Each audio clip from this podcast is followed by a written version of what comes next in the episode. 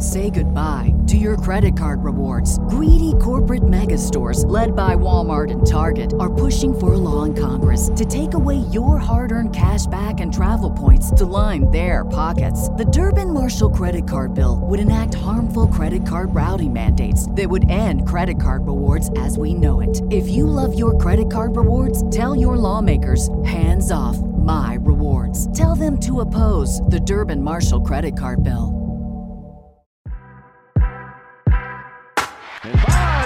High. Hits it deep.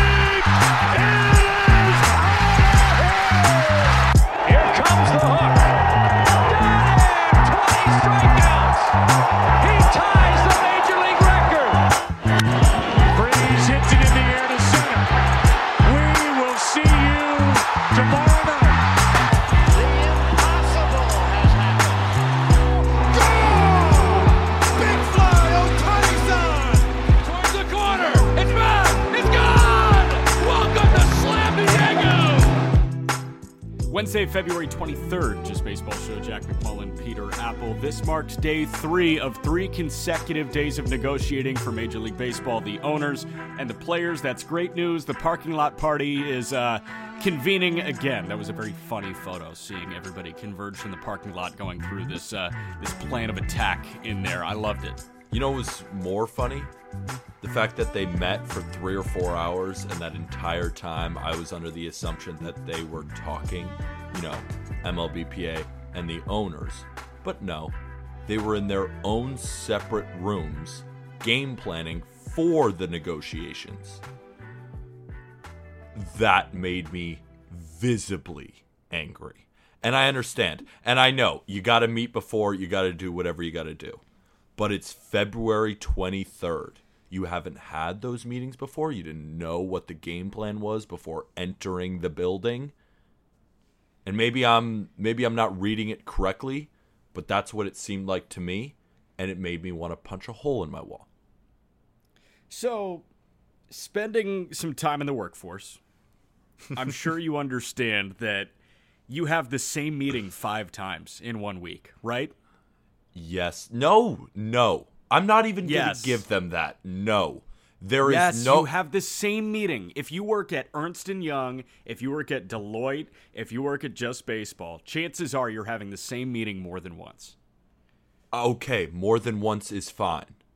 How many times have they had it since we got locked out in the end of December? It is February 23rd. I would like to see more foresight from them. Absolutely. We're on the same page there. That really got me upset. And I've been upset. That struck a chord where I'm like, come on! Yeah, I guess I'm just with passing on this. I think I'm I'm Debbie Downer. I've been Debbie Downer for the entire time. So, yeah, I'm I'm staying under 162 uh, for me. And uh, are you with me now? Not yet. God, I'm staying positive. Not yet. You're no, ridiculous. I Uh, think there's a possibility that, that at the end of this week we come to a very strong understanding. We're not. I don't think we're going to come to a deal, but I think we're going to be much closer. I still think we're playing 162. I'm sticking with it. Yeah, bonus pool is is what's going to hold people up. It it feels like a lot of the owners and the players are making concessions on both sides, with the exception of the bonus pool. Um, that number is still very different. It's what it's 15 from the owners right now and 115 from the players. A quick subtraction. That's a hundred million dollar difference. Yeah, you don't have to be that good at math to get that one.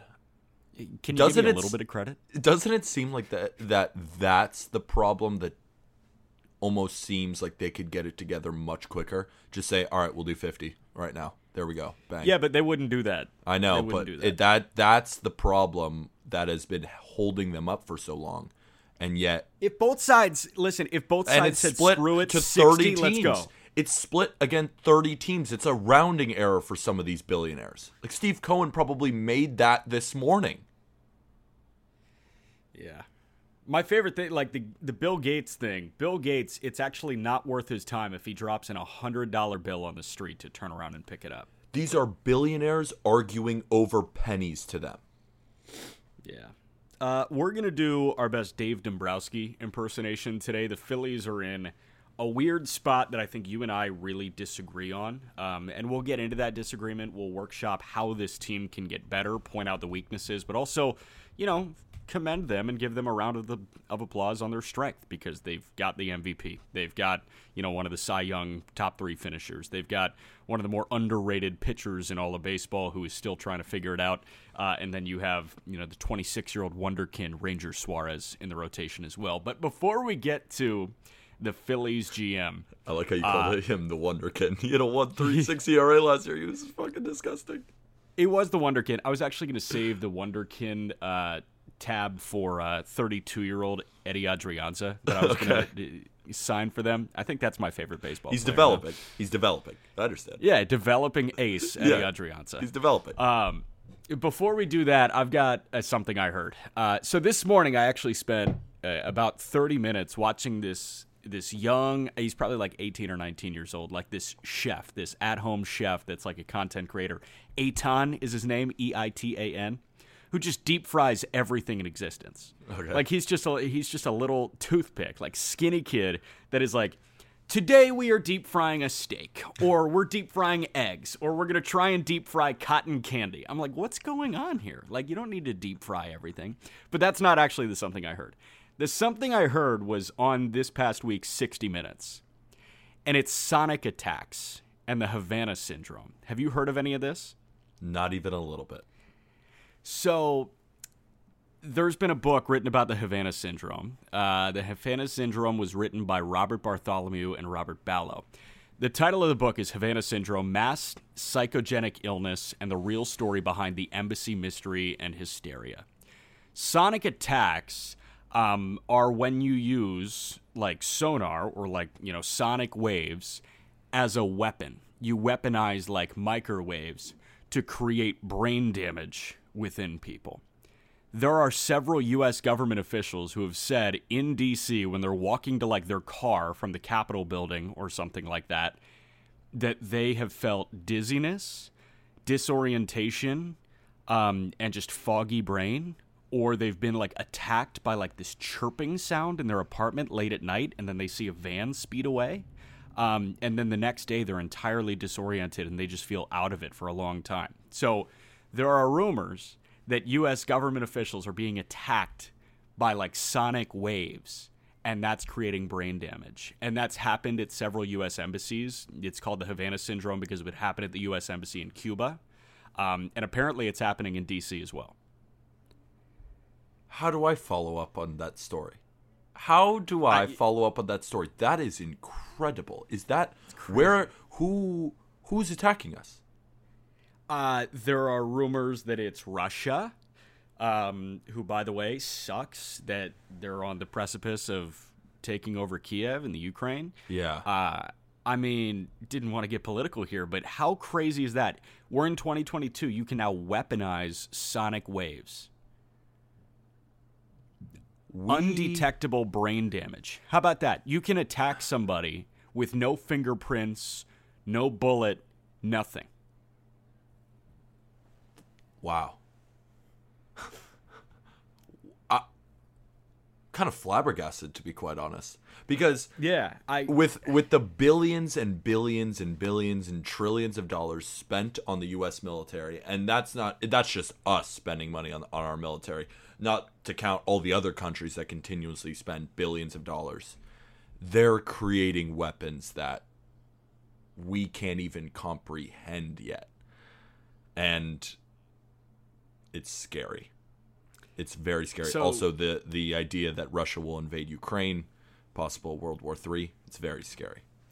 Yeah, so Bill Burns, our CIA director, you know, was was pretty honest on 60 Minutes, and I'll I'll text you the link to the 60 minutes piece and if you could throw it in the episode description i think that would be great so people could just go down that rabbit hole mm-hmm. um, but yeah bill burns was, was pretty honest he was like you know we're, we're not making the progress that we would have hoped to make right now in, in terms of finding people. I mean like they have next to no information on how this could happen. Like the CIA is just kind of chalking this up as merely coincidence, but they said they're going to exhaust all their options and you know, when you notice a pattern and U.S. officials are disoriented and they all hear like the same chirping sound, it's it's almost like the dog whistle, that high pitched like sonar type sound. How often has Um, this been happening? Is this recent? Has this been happening for months? Is this a is this uh, did it happen this week? What's I'm Okay, I'm honestly so- stunned right now.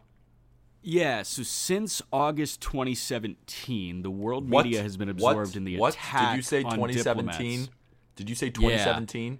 Oh, Yeah, so this is this is part of the description of the book. Again, the book is titled Havana Syndrome: Mass Psychogenic Illness and the Real Story Behind the Embassy Mystery and Hysteria.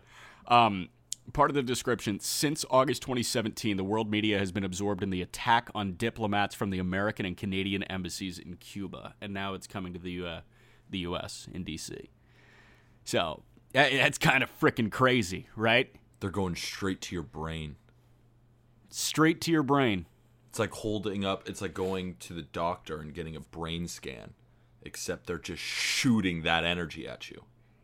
And the thing is, like, it can come from however far away. Like, it's it's a they're using sound waves as a weapon,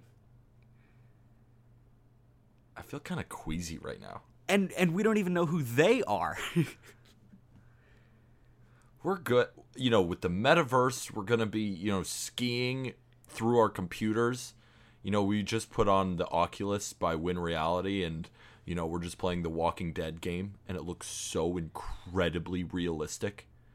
And i'm like that's just a video game. They can put that in your mind. Did you see um, the neuralink stuff with elon musk he was asked a question during an interview and he just kind of puts his elbow down on the table and it probably takes him five seconds and you see his eyes just going back and forth back and forth just like almost as if he's reading.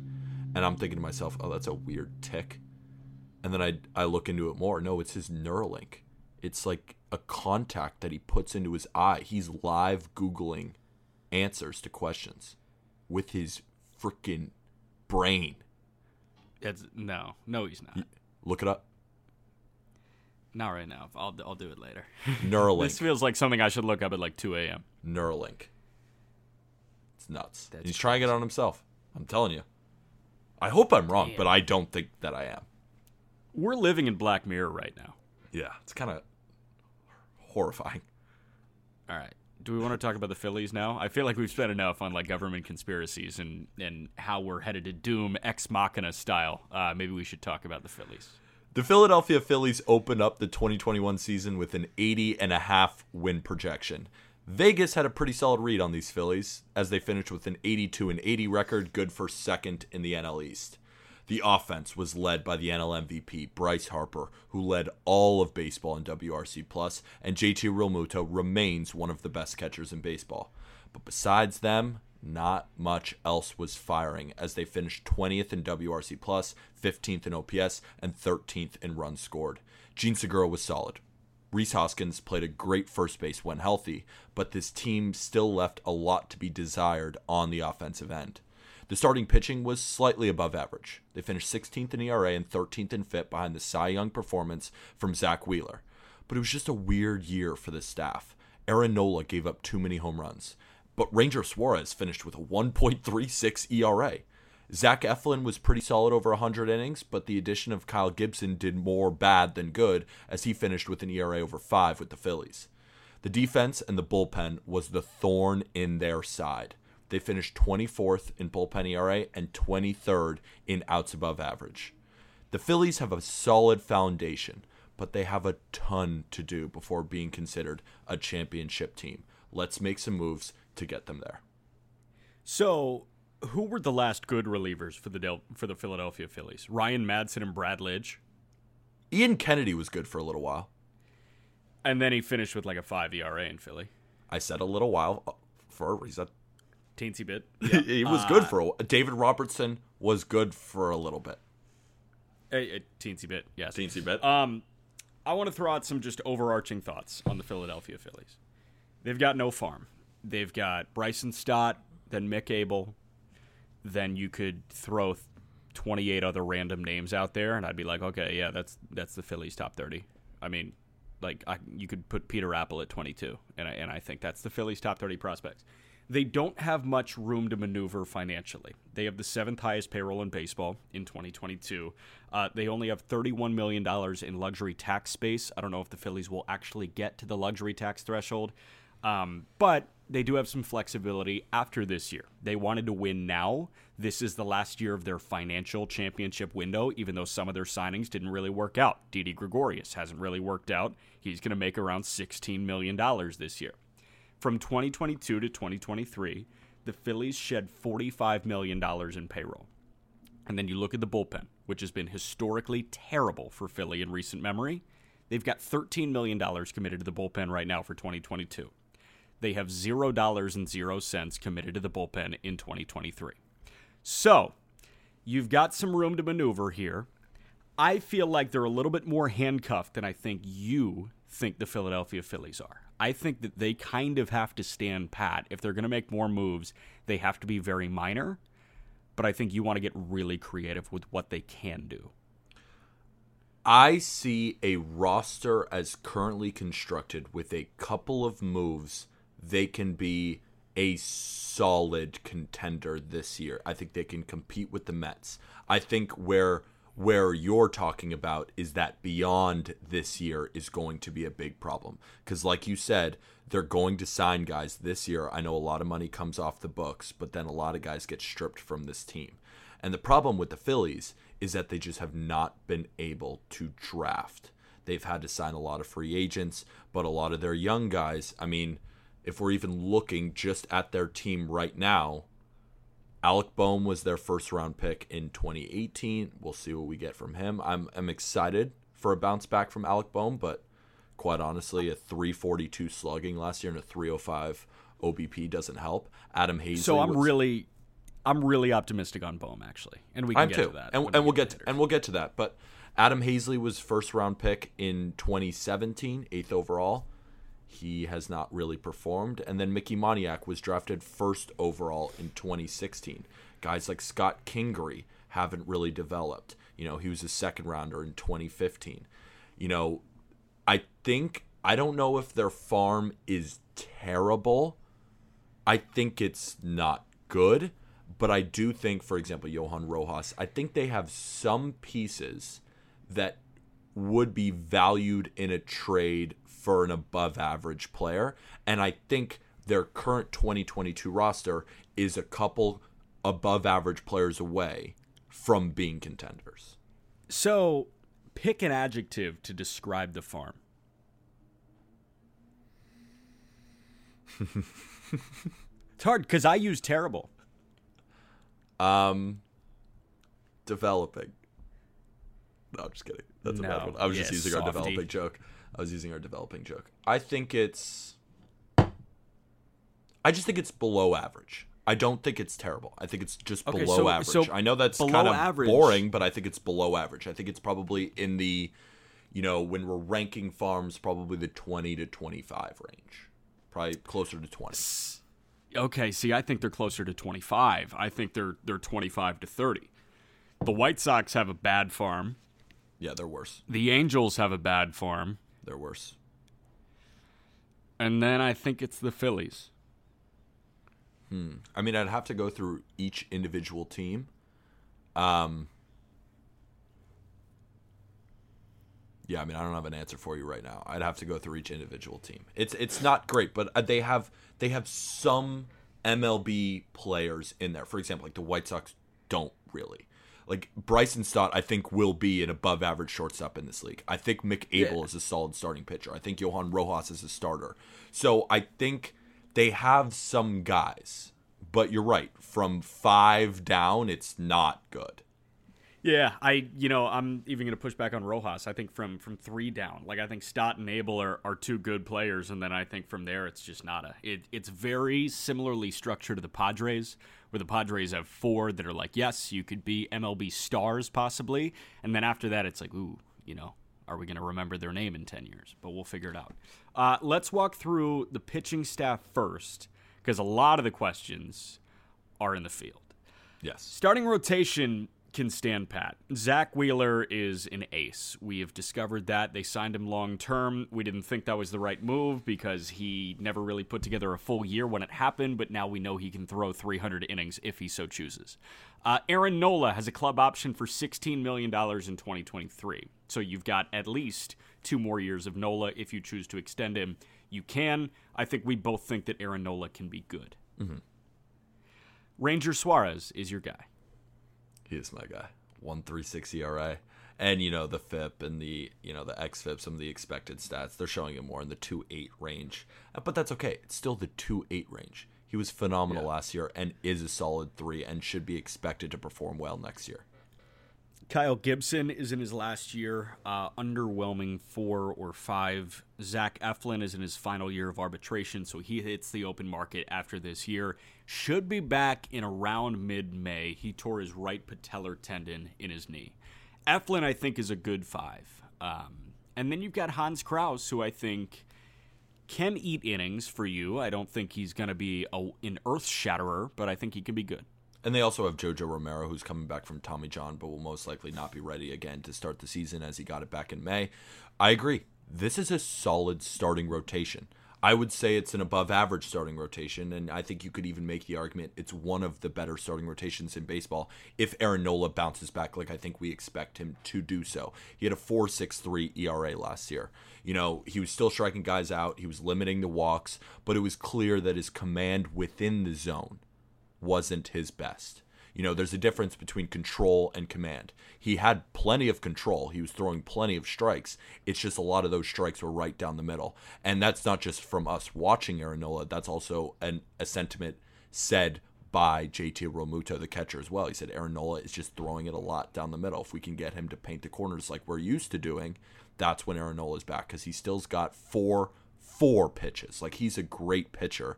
And that was illustrated by a 337 FIP compared to that 463 ERA.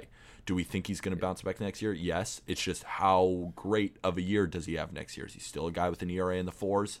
Let's see how many guys, you know, hit some home runs off him because he averaged more home runs per nine than basically any starter on the Phillies. Yeah, a little bit more background on what's coming down the pipeline. Jojo Romero, you mentioned Tommy John guy. He is expected back around the All Star break. Mm-hmm. Uh, Andrew Painter was their first round pick this year at a high school, high school arm in 2021. That means about a 2025 ETA. Blows cheese. Uh, and then Francisco, yeah, and then Francisco Morales started two games with Lehigh Valley uh, in AAA last year. Morales can't throw strikes some days. Uh, mm. But he's got fun stuff and he can spin it like crazy. The fastball slider combo can be good at the back of a rotation if he learns not to walk everybody in sight. Uh, so he's got to start in AAA. But if somebody goes down, um, fingers crossed they don't, Morales might be the first guy up. I like it. So. But, and you know, Hans Crouse will eat innings this year. They have enough arms, um, especially if Eflin comes back. He's a solid pitcher. He really is. And what when healthy, Wheeler, Nola, Suarez, Eflin, and then Gibson. Gibson. It's one of the better starting rotations in baseball. Yeah, for sure in the National League. Um, bullpen. They just signed their closer for this year, Corey Knebel, to a prove it deal, one year, 10.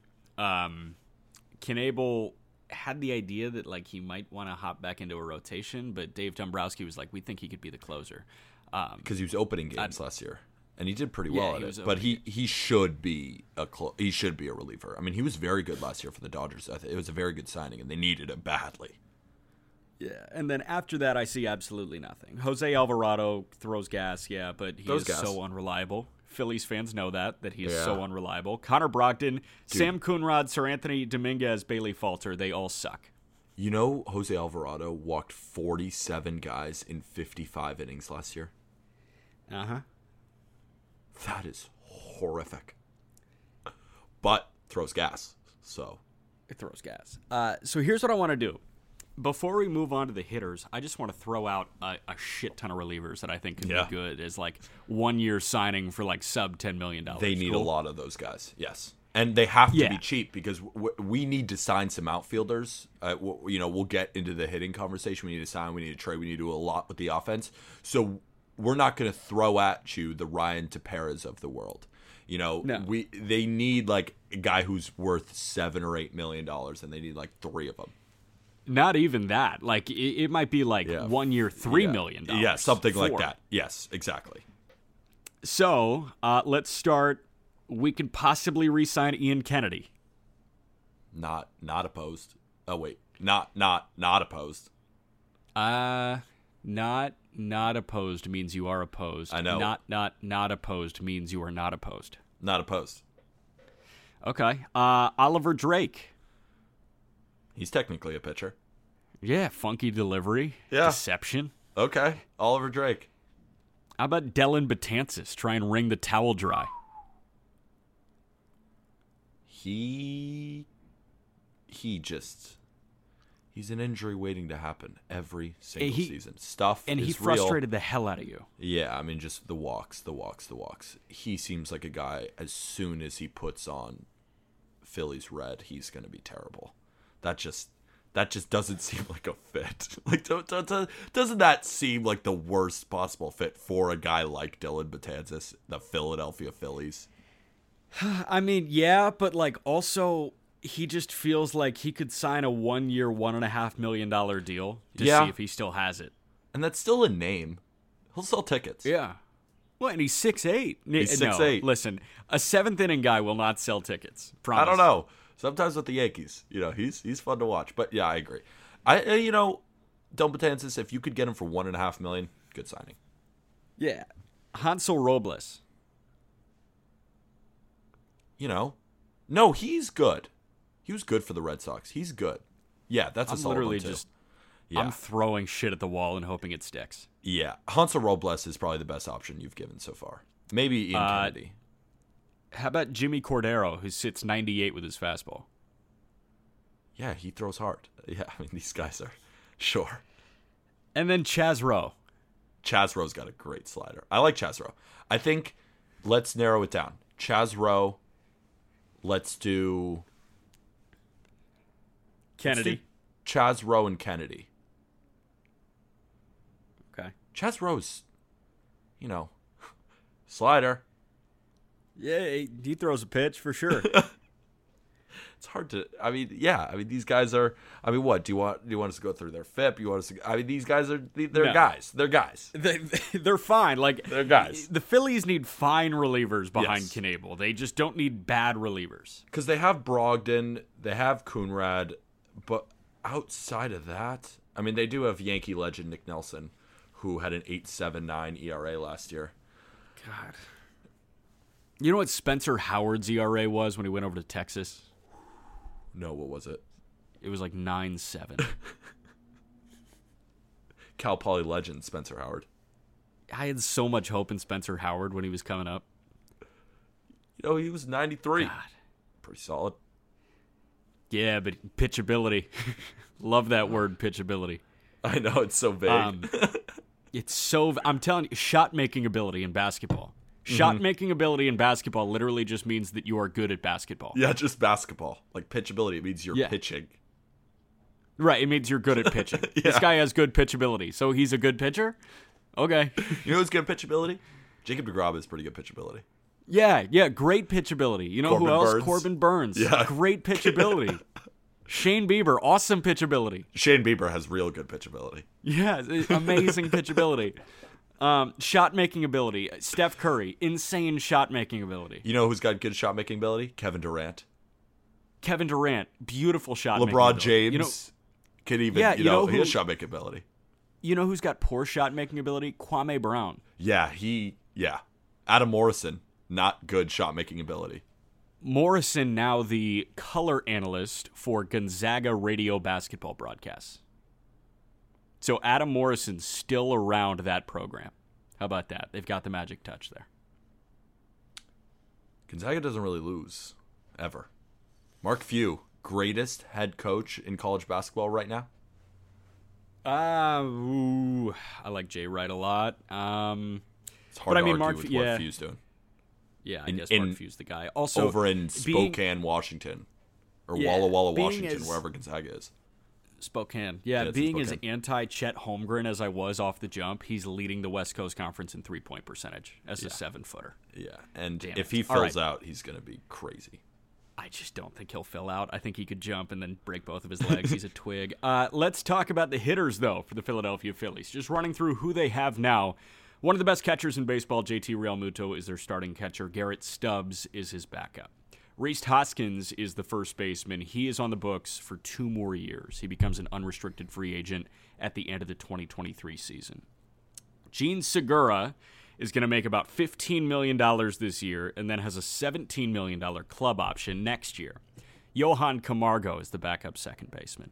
The shortstop, as it stands now, is Didi Gregorius, who's making $15 million this year and then comes off the books after this season. Alec Bohm is the third baseman. And then you look in the outfield, you've got Matt Vierling, Adam Haseley, Mickey Moniak, and then, oh, by the way, the MVP. Yeah, the MVP is pretty good. He's got a spot next year. We'll we'll, we'll put him in the starting lineup. I Let's think, talk about what is. yeah. Let's talk about what's solidified here. Well, what's solidified? Jean is playing second. Rhys is playing first. Harper's playing right field. JT's playing catcher. Alec Bohm is going to play third. Didi is going to play short um, because I, I assume they're going to roll him out there to start, and then they'll bring in Stott. I don't know if it's going to be after Super Two. I don't know if it's going to be after, you know, a while. I don't know if it's going to be mid-season, but Didi Gregorius and Bryson Stott, I think, will be manning the shortstop position in 2022. Yes. And we could go sign a shortstop, but you s- talked about the cap, and they need to address the outfield over the shortstop position, especially because we do think that Stott could be an above-average regular. So I'm not. We're not going to sign Trevor Story to the Phillies. We're not going to sign Carlos Correa to the Phillies. We're not doing any of that. Maybe in Drelton Simmons, but even still not. Like they need to put their money in the most crucial spots, and it's not shortstop, even though Didi wasn't that good. You know what I want to sign? I want to sign another backup middle infielder. Yeah. Eddie Adrianza or Ronald Torreyes. Who you want? Pick your poison. Uh, Ronald Torreyes, bring him back to the Phillies because Adrianza, we're not doing that. I love Adrianza. Come on, man. He's Ozzie Guillen's nephew, I think. you think he might not be? He's sweet. He's a switch hitter that wears high socks. No, I think he is his nephew. Let me just confirm. Uh, Adrianza, uncle. Eddie Also- Adrianza's uncle. Yeah. So we've debated about this before. Are you still out on Rhys Hoskins? No, I'm not out on Rhys Hoskins. I don't think he. we talked about it in terms of like MLB the show overall. Like Yeah, you true. said, he was like an 82, 83. I said he was a 79, and then MLB the show actually has him as a 79. Um? Like I think Rhys Hoskins. Yeah, I think Hoskins is the starting first baseman for the Phillies. Yes. I mean, he slugged 530 last year with 127 WRC plus in about 106 games. He's still a good hitter. When healthy, you should expect 30 and 100 RBIs. Maybe not 100 RBIs, but maybe 90 RBIs. Rhys Hoskins is a solid first base options. Jean Segura just continues to hit. I mean, the guy just hits. Even at 32 years old, you can plug him in next year for 15 home runs, 10 bags, hitting you between 280 to 290 with a 350 on base and a 450 slugging. He's a solid, solid player, and JT Realmuto remains solid. That's why I don't. I view this team with a couple of moves possibly winning 84 games because they just have a little bit of tweaks on the major league roster, and I just think where we differ is thinking that the Phillies are done for versus, you know, with some strategy they can be above average. Yeah, I don't think they're done for. I think they're super thin. I think Yeah, they've got are their thin. starting nine. It, I think it's the starting nine, and then after that, like there's there's no power in numbers here. Uh, It's just hard one- to solve bad drafting. It's hard to It solve is. bad drafting when you can never replenish the system, even with high picks. I mean that that 2016 draft with Mickey Moniak going first overall, and then Kevin Gowdy, their second rounder, is now on the Texas Rangers. They just haven't been able to really stock up on the farm system, and it's hurt then the major league team because then they can't go out and trade for high level guys. Yeah, I just want to confirm something here. Um, Eddie Adrianza is Ozzie Guillen's godson, not nephew. Mm. So he wasn't his nephew. But Uh, But- somewhat. So now I don't want to sign him. Now I don't want to sign him. Okay, so let's go get Torreyes. Let's go All get right, Torreyes. Torreyes. Uh, here's a quote from Dave Dombrowski at the GM meetings in November. This came from Scott Lauber of the Philadelphia Inquirer. Quote, I'm not per se counting on either one of them in regards to Adam Haseley and Mickey Moniak to be on our club next year to start off. I'm hmm. not per se counting on either one of them to be on our club next year to start off. So that tells me that they are super out on the guy they underslotted as the first overall pick. I will use any opportunity to send out the PSA never to underslot the first overall pick. If you have the first overall pick, go get the best freaking player in the draft, you idiots. Phillies Yes. didn't do that. Yes, they did not do that. And I think when you're talking about underslotting, it's taking a guy who nobody has number one, taking him number one for much less money than two or three. See, that wasn't the case with the Pittsburgh Pirates when they took Henry Davis because you could make the argument that Henry Davis was the best player in the class. And they were He was just, just going to sign for the cheapest. and Yeah. Ryan Miller and Aram were talking on the call up, and they have Brooks Lee going number one, which you can find the full mock draft on justbaseball.com. They did the entire first round. Brooks Lee going number one to the Baltimore Orioles. Now, Brooks Lee would technically be an underslot because Termarr Johnson and Druw Jones will most likely want more money than Brooks Lee might want. But Brooks Lee still might be the best overall player in the class, college bat out of San Luis Obispo, out of Cal Poly. You know, those are two high school bats. So it in in this case, it's taking the a, a definitely a worse player to spend less money rather than you can still underslot with a, one of the best players in the class. So I agree with you. Just terrible. Why would you do it? Terrible. Uh, it- I don't know because the Phillies don't know how to draft, and they haven't known how to draft. Yeah, and that's while. just a fact. Like that's not even us just being haters. It's it's in the numbers. They aren't drafting. We've gone through a lot of their first rounders. They are not producing big league talent. Yeah. Can we also say that they need a DH now? Because that's been made very clear that after the new CBA is agreed upon, there's going to be a DH in the National League. I do think Vierling can play there. I mean, in his short stint in 2021, I know it was only 77 plate appearances, but he did hit 324, 364 OBP with a 479 slugging. I think you give him a chance. Um, I'm not saying that you shouldn't definitely consider a Nelson Cruz, who's currently a free agent right now, but I think you just give Vierling the shot because he hasn't proved that he's terrible. I mean, he's not he's not Adam Haseley slugging 238 hitting 190 or Mickey Moniak hitting 091 with a 182 slugging. He, you should at least give him a shot, I think. What do you think a contract for Nelson Cruz looks like? I don't really know. I mean, what we can Con, con, he's 40. Pro, Con, he he's still 40. bangs. Yeah, that's the thing. It's like with Nelson Cruz, it's not a guy that you even revert back to his age because Nelson Cruz will stop playing well when Nelson Cruz decides to. And Ryan Finkelstein wrote a great article about it on justbaseball.com, basically making the free agency profile for Nelson Cruz. And in his article, you know, since 20 I'm just reading straight off the article since 2015 Nelson Cruz has made between 12 to 15 million per season. Cruz signed a 1-year deal 13 million to remain with the Twins. It's probably and then he says another 1-year deal worth north of 10 million in the 12 to 15 range. So let's say he's going to sign a 1-year 12 million dollar deal according to Ryan Finkelstein. Yeah. Okay. One year, 12. That allows you about $15 million in tax base to work with to fill out everybody else. Is that who we want to sign though for them? No, no, Yeah, it's not. no, it's Shall not. we look for cheaper options? We shall. Uh, DH option, I think, is on the roster here because I think Stott is going to be up immediately. Mm. Um, if Stott's the shortstop, I think Didi Gregorius could be a DH. I agree. I think it's solid. Yeah. I mess with that. Because Stott, Stott can hit, and Didi can hit. It's just Didi is not good defensively at shortstop. He could be a solid DH. Another option, can I throw somebody out two years for dirt cheap? Sure. Daniel Vogelbach. Fun. And actually probably would perform decently well. I, Dan Vogelbach is not a bad addition. But I And think chonk. but I think what we should do is address the outfield even before we address the DH situation because we have a trade and a possible signing. So, Do you want to kick it off with the trade?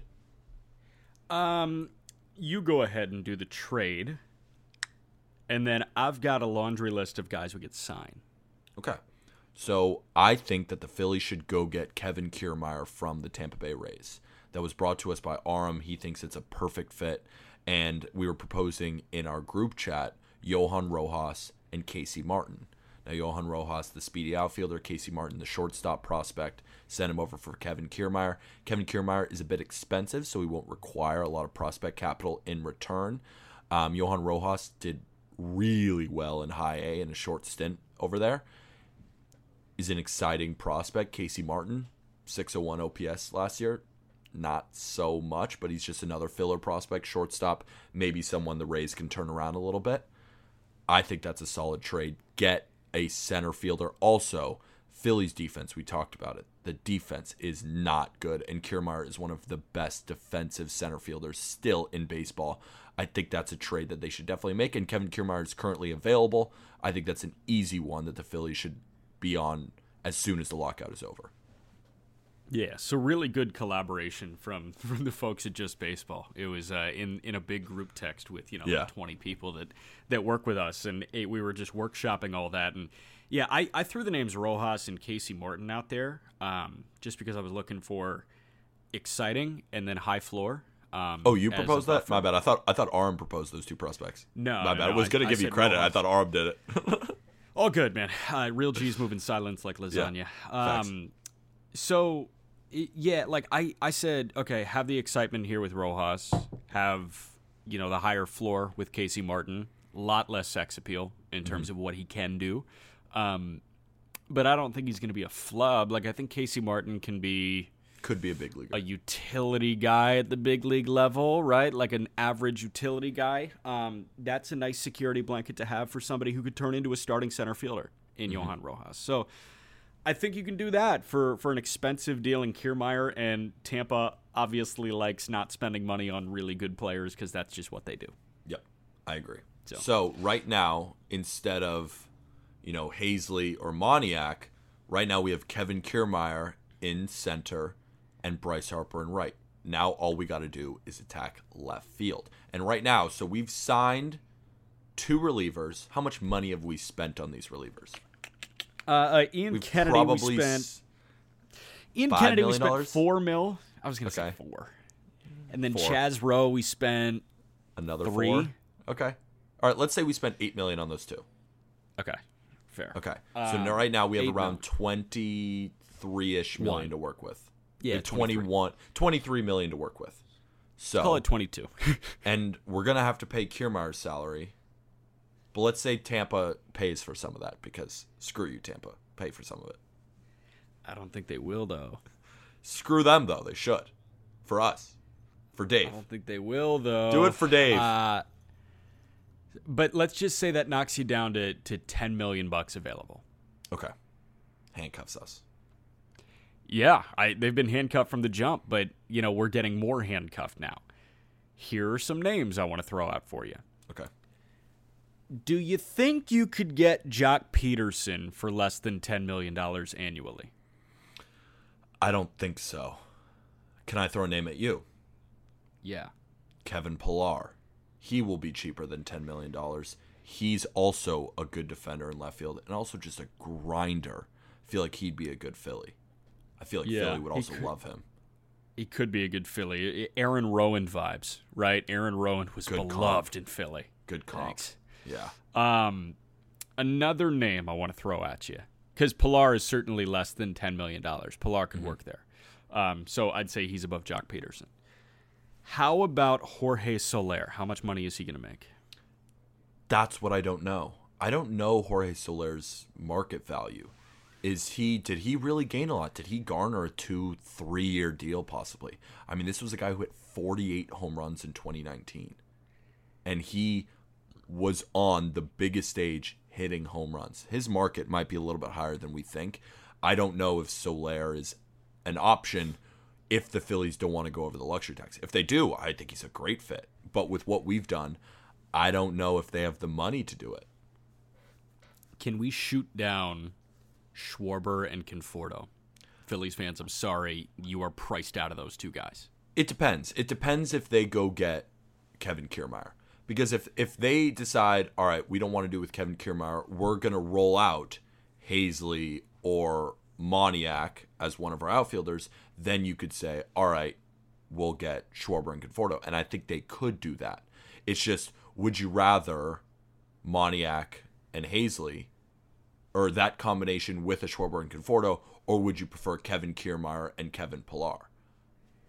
I think I'd I think the answer is the Kevins. I agree. I think it's the Kevins. I think that's smarter, and I think it's a more balanced and a better defensive team because Moniak has improved. he can play center. I'm not confident that Haseley over 162 is going to be able to play center. Conf- I mean, Conforto and Schwarber aren't going to play center, and neither is Bryce Harper. I mean, you could possibly move Harper to center, but you probably don't want to do that. Hell he's no. already in right, Hell no. and he's not even that great of a defender in right field anyway.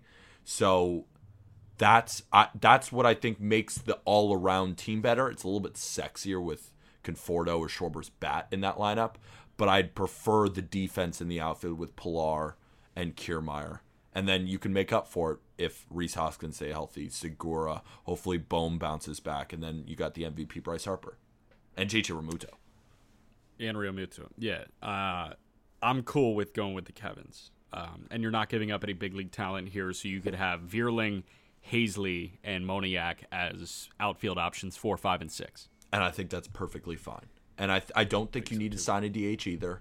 Um, I like your I like your move with putting possibly Didi Gregorius at DH. Um, I just don't know if Bryson Stott's going to start the year opening day. I think it's going to be Vierling in the DH and Didi at short. Yeah, you know what? I'm also cool with spending two million bucks on Vogelbach. Can yeah, we, can I we mean, throw Vogie Yeah, on this you know team? what? Screw it. We're throwing Vogelbach on this team. Now that we signed Kevin Pillar, we have that ammo. We can do that. I like Vogelbach. Yeah. All right. And they need Uh, some lefty so- bats too, because they don't really have any lefty bats outside of Harper and Didi.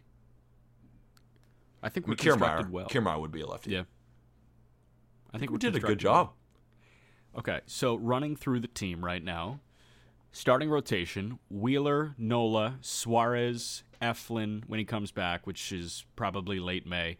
Uh, Kyle Gibson is the five. Hans Crouse as the six. Pretty solid. Your your bullpen, Knebel. We just added Ian Kennedy again and Chaz Roe, and then Jose Alvarado, Connor Brogdon, Sam Coonrod, Seranthony Dominguez, Bailey Falter. It it falls That's off a cliff. still not very good. But what can you do? We're gonna try. Yeah, yeah, you, you're handcuffed there. Um, Maybe could we sign another? If we sign Pillar to how much money do we got? We got a million left. Should we sign? We have zero dollars. we have zero dollars left.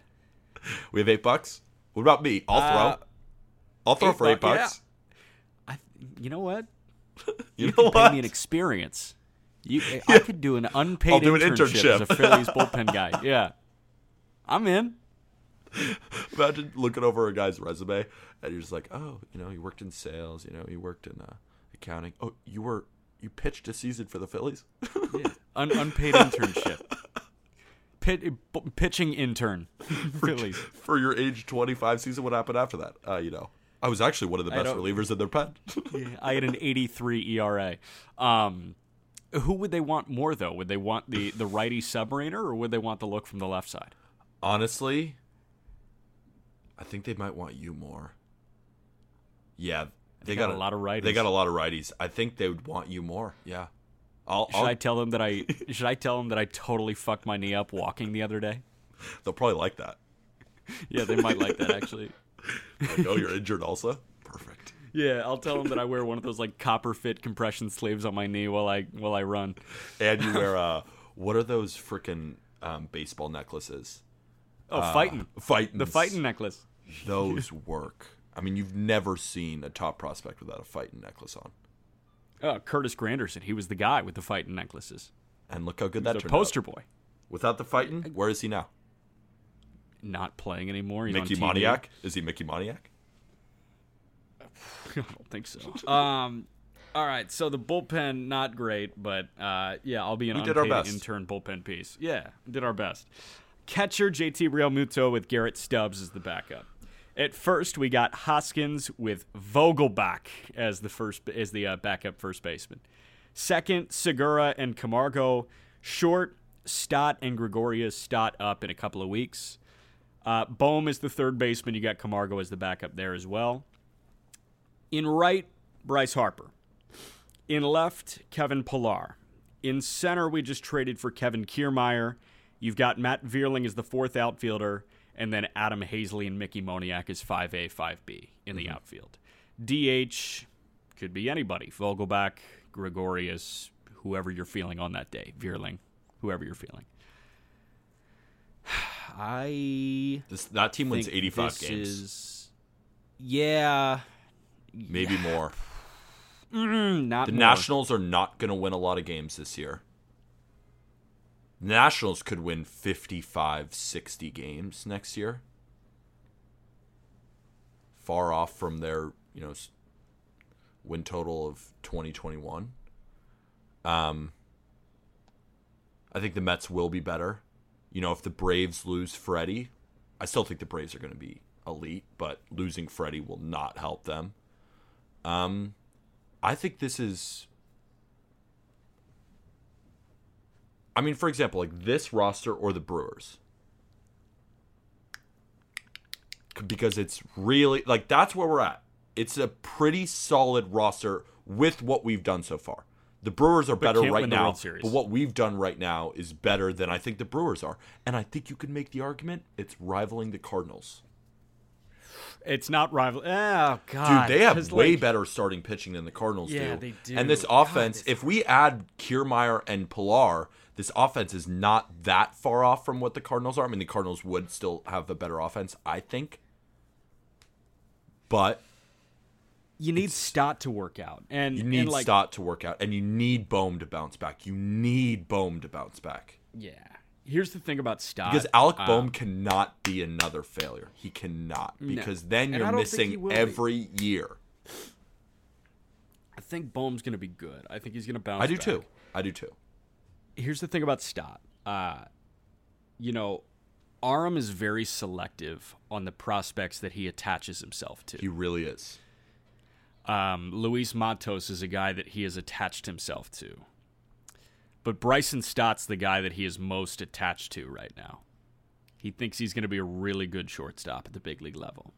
And I trust Aram. Aram's been pretty right. And You wouldn't be business partners with Aram if you didn't trust him, by the way. it's a good point. Yeah, it's a good point. I, I, I trust that man's mind. And, you know, from what I've seen from Bryson Stott, not as much as Aram, but I mean, the guy's got a good swing. He can pick it over there at shortstop. He's been raking lately. I just don't remember the last great Phillies prospect.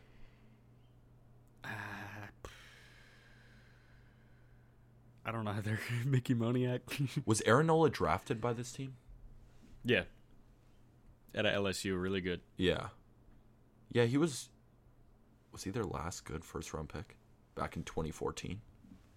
I'll tell you right now. Phillies. Yeah, Let's I mean, walk through their dude, first-round yeah, picks. I'm going. I'm looking like, God, Scott Kingery sucking. Screw. Kingery I mean, sucking was a blow to the dick. blow to Um, the dick. Working backwards, Andrew Painter, Mick Abel, who we think is going to be good, Bryson Yes. Stott, who we think is going to be really good. Yeah, they've Alec actually Bohm, done who pretty well. Chance to bounce back. They've done pretty well Yeah, since. but, like, yeah. Looking at that, I mean, you got Haseley, mm, Moniak, Boof, Cornelius Randolph. I don't know who Oh, that is. No, that was not Uh, a good pick. Nola, J.P. Crawford in 2013. Okay. Good for Seattle, not good for you. True. And then Jesse Biddle was the last guy they signed. Zach Collier, Anthony Hewitt, Travis d'Arnaud in 2007, but he didn't do anything for you. I mean, they haven't drafted well since like 2002 when they took Cole Hamels. That's horrible. Cole Hamels ledge though. Legend. yeah. Shout it's been out Cole 20 Hamels. years. Also, um, I started off the pod yesterday with something about two, two, two, two, two, two, two. You know, February twenty second, twenty twenty two. Um, I I just thought you would have had a field day with that one because it's so weird, and you would have come up with some weird saying for two, two, two, two, two.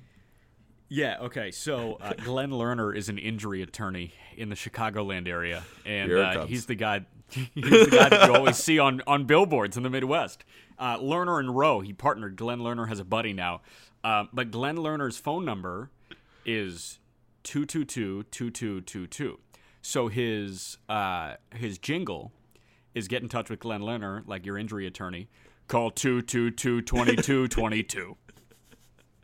I knew you'd come in with something weird. Perfect. We covered Some it. heat, some gas. How many team? How many games does this team win? Because I'm telling you where I think that they stack up. I want to hear your opinion. Yeah, well, knowing that Major League Baseball is going to play about 40 games this year. No, I'm kidding. Uh, with a full 162. The Phillies go eight and four. they played in the 12 10 games they played, yeah.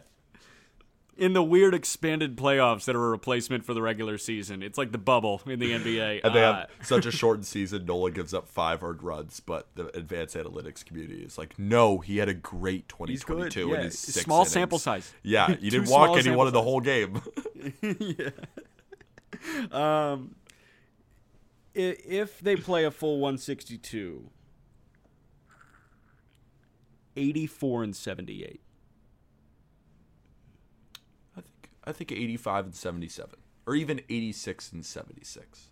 I think this is a very good team that we've done, that we've constructed. Do they make it out of the NLDS, though? Do you see a world where they are playing in the NLCS? No. I mean, well, starting pitching wins championships. If Aaron Nola can be a low threes guy, if he can be an ace again and Wheeler is back to being Zack Wheeler and you get another great season out of Ranger Suarez, they can do some damage. I really do think that they can. And they have the MVP in Bryce Harper. They can do some things. It's just the problem is that's why they're going to absolutely need great years from all three of those guys because I don't think that the bullpen is going to be able to save them. So, but if these guys can go long into games and that offense, they have some potential here. It's not this is they will compete with the Mets for second place in this division and if everything goes right, we could see them in a wild card game. Yeah, I'm with you there. I could see things going south quickly. Yeah, that's the thing. This is one of the more polarizing teams that we've probably done. Probably the most polarizing because everything could go right and they could be really good or everything could go wrong and it would be a catastrophe. And and not just a catastrophe for this season because you just said the financial window is like this is kind of the last year. If it goes bad, it's going to be bad for a long time. Up next, the Colorado Rockies. I'm kidding. They suck. We're not touching them. That would I be don't a know waste what to do. hour. No, we should no, we should just re-sign all of the guys that they've given away. Ooh, we could create like instead of a GM episode for the Rockies, we could just create like a super team. So like I want I want Tulo at short, Arenado Yeah. at third, Story Larry at second, Walker. Helton at first. Uh, Larry Walker's the DH in the NL Yeah. now. Uh, Cargo, Charlie Blackmon. Cargo was so awesome. Cargo is sick. Cargo was sick. God, I miss him. Could the Phillies sign Cargo? Is he but, like- available? Is Cargo available? Maybe He's probably the worth two like month stretch of Ubaldo Jimenez is is Oh. the ace for the Rockies. Yes. Yes. Yeah. So there we go. What you got to plug before we go? Fantasy baseball. You can catch it on Not Gambling Advice, my new podcast. First baseman, you'll see 11 through 20 ranked by Colby Olson and I. Uh, that episode will be out now because this is Wednesday, February 23rd. Um, I'm wearing my Not Gambling Advice t shirt. Go check that out through the link in our description. Jack is wearing a, I kind of like that hoodie flannel combination you're wearing. Yeah, is that, that looks kind of like, hoodie. You know what that looks like to me? That looks like it could be a nice brand, but it is Costco and it still looks good. Jokes on you, motherfucker! It's Wrangler. Yeah, I knew it could be a nice brand as well because Costco kind of kills it sometimes. I have some stuff from Costco Yeah. that's sick. And Costco is pretty sick. Yeah, no Wrangler. Uh, I, looks I like it. You know. I do too. Thanks. I appreciate it. Sweetheart. Thank you, everybody.